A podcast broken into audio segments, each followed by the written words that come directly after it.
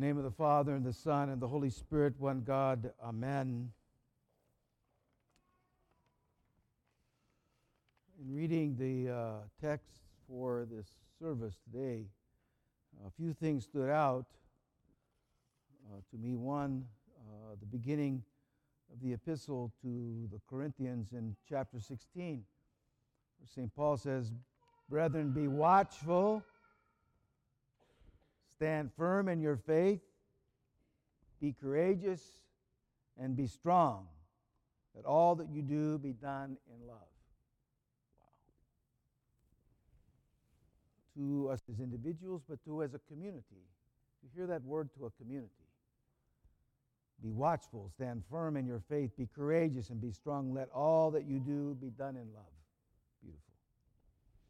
He concludes this by saying, The grace of the Lord be with you, because this cannot be done without the grace of God. We cannot do these things.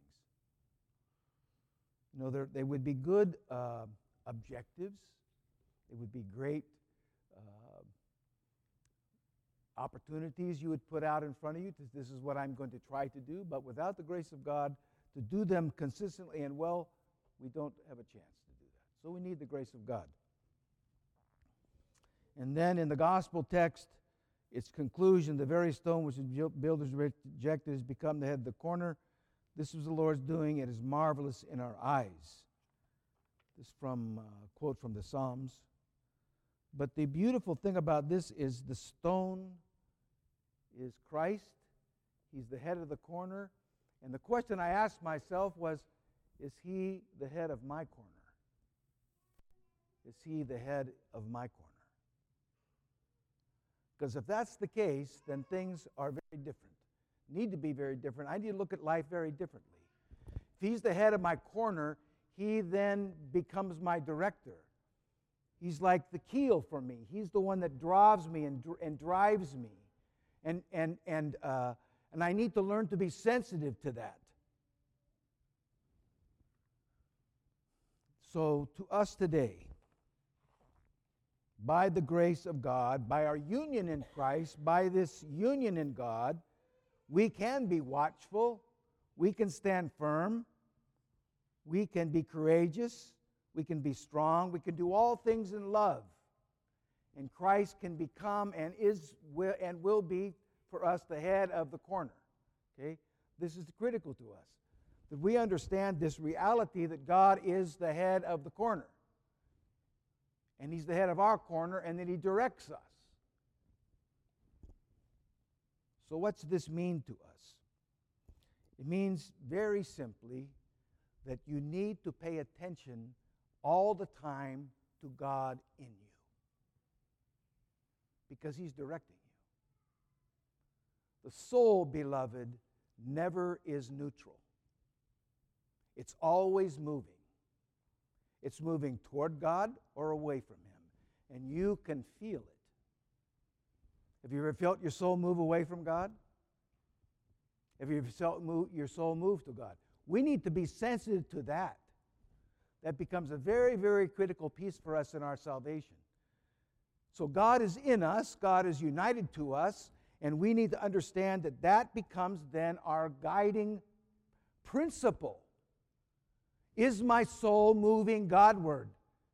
When I think those thoughts, when I say those words, when I do those things, is my soul moving Godward?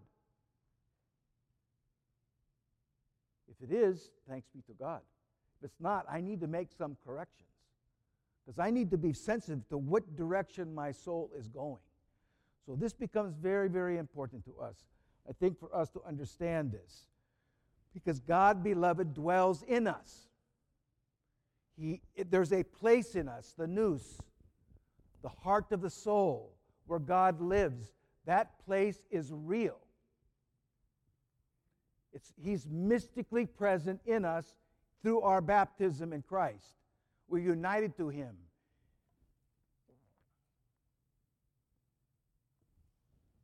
So put your finger in the air. Everybody and put it right there. That's where God dwells really. Really.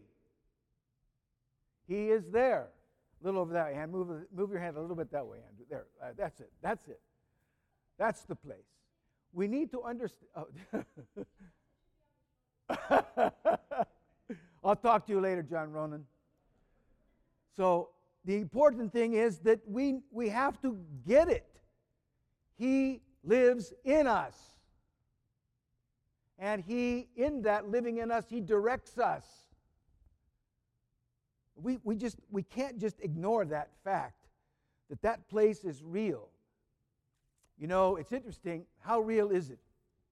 There's a beautiful little commentary uh, on Saint Seraphim on his, uh, on his conversation with Motovilov. In this conversation, it's very beautiful. Motovilov is asking the question, Saint Seraphim's responding, and all of a sudden, they both are caught up in the Spirit. And St. Seraphim realizes this. And he says to Motovilov, How do you feel?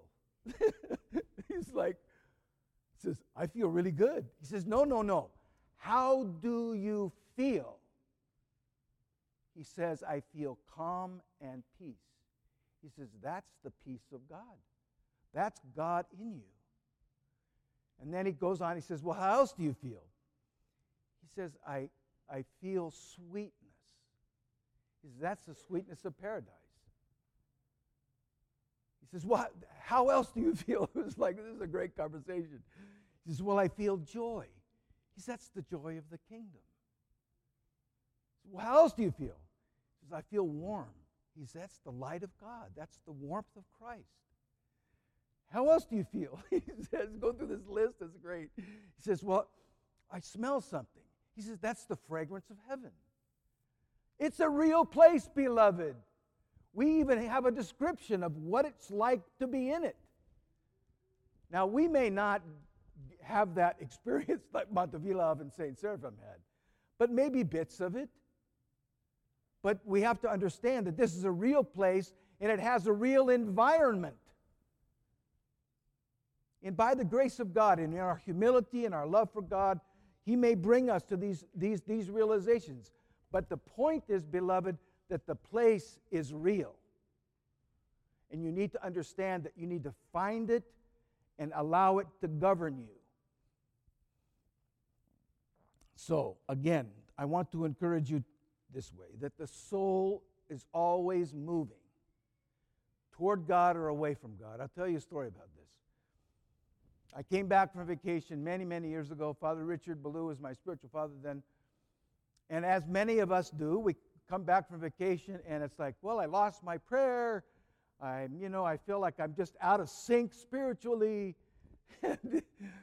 Typically, as Father Richard, he said, Father Nicholas, you never take a vacation from the spiritual life.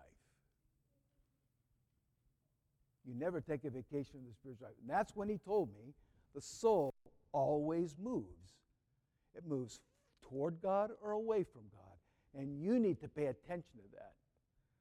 On vacation, you can't just let the soul move away.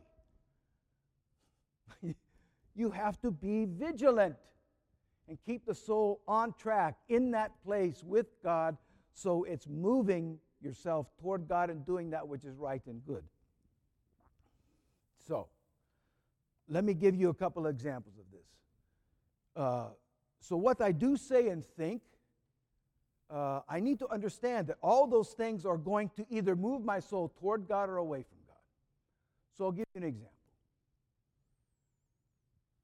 Say you're angry. You're angry. Maybe even bitterly angry. And you go to pray. How do you do? Very well. You know why? What did anger do? What did anger do? It moved your soul. It moved it away from God. And when you turned to God, you were away from Him. So, what do you do? You repent and you love. What does love do? When you're loving and kindly, and even towards the folks that we struggle with, when you're loving and kindly, what's the soul doing? It's moving back to God. Wow, you can do this. You know, anger, love. So somebody's uh, offended us, and we need we, we hold on to that sense of revenge and somehow want something bad to be done to them. God have mercy on us. So many movies are based on that, by the way. If you watch a movie, you know, they show us something bad happening, and the whole plot of the movie is to destroy the bad people, you know. And you really love it when it happens. It's like, this is not good. Revenge. Okay, what's the soul doing when it's feeling revenge? You tell me. It's moving away. What's the soul do when you forgive it? What's it do? Moves toward God. Wow, you can even feel it when you say it. Lord, I forgive them. Lord, don't hold that against them and don't, don't let me hold on to that sin. And your soul moves Godward. What about envy? You know, we have, we have, we have people in our lives that have more and that have a blessing, uh, and we hold on to a spirit of envy. What's the soul do? Moves away. But when we start thanking God, thank you, Lord, for the, what you've given to me. And maybe even those things that I want, I sh- if I got them, it wouldn't be good for me. So I thank you that I don't even have them. Thank you, Lord. Gratitude. What's gratitude do? Moves the soul toward God. So you can do this. I want to encourage you to pay attention to this, to pay attention to the soul and its movement in you. When you pray, when you speak, when you think, when you act, be, be aware of what the soul is doing in all those situations, and you will find yourself moving more and more toward God and less and less away from Him. It will disturb you that you're moving away to the one who loves you, from the one who loves you and cares about you. I don't want to move away from you, Lord. Please help me. Draw me back. Draw me back. So, what happens when we find some habit in us that continually kind of moves us away, where we become almost desensitized to the soul's movement? What happens then when we're kind of impassioned about something? You need to repent. You need to repent and repent very, very deeply. Very deeply. And maybe over and over again. Not that God doesn't forgive, but sometimes, you know, our injuries are so deep that it, need, it needs more repentance. And it, it's a little bit like if we see an onion, how an onion is kind of got these layers. Okay, the first repentance takes the first layer. The second repentance, the third, the second layer, third layer, fourth layer. Maybe we have to keep doing this. And that's okay to do. Because we need to get down to that place where that sin is finally dismissed in us. And we have to make a very strong commitment in that to then begin to practice the virtue that was being inhibited by this passion.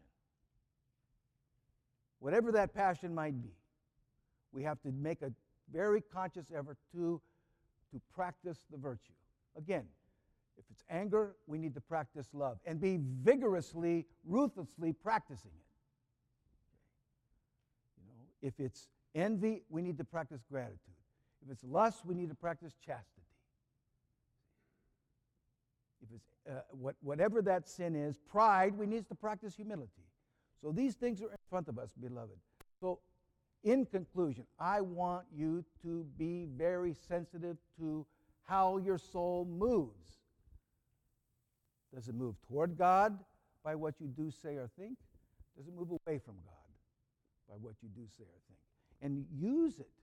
Use that movement to help you live the Christian life. In the name of the Father, Son, and Holy Spirit. Amen.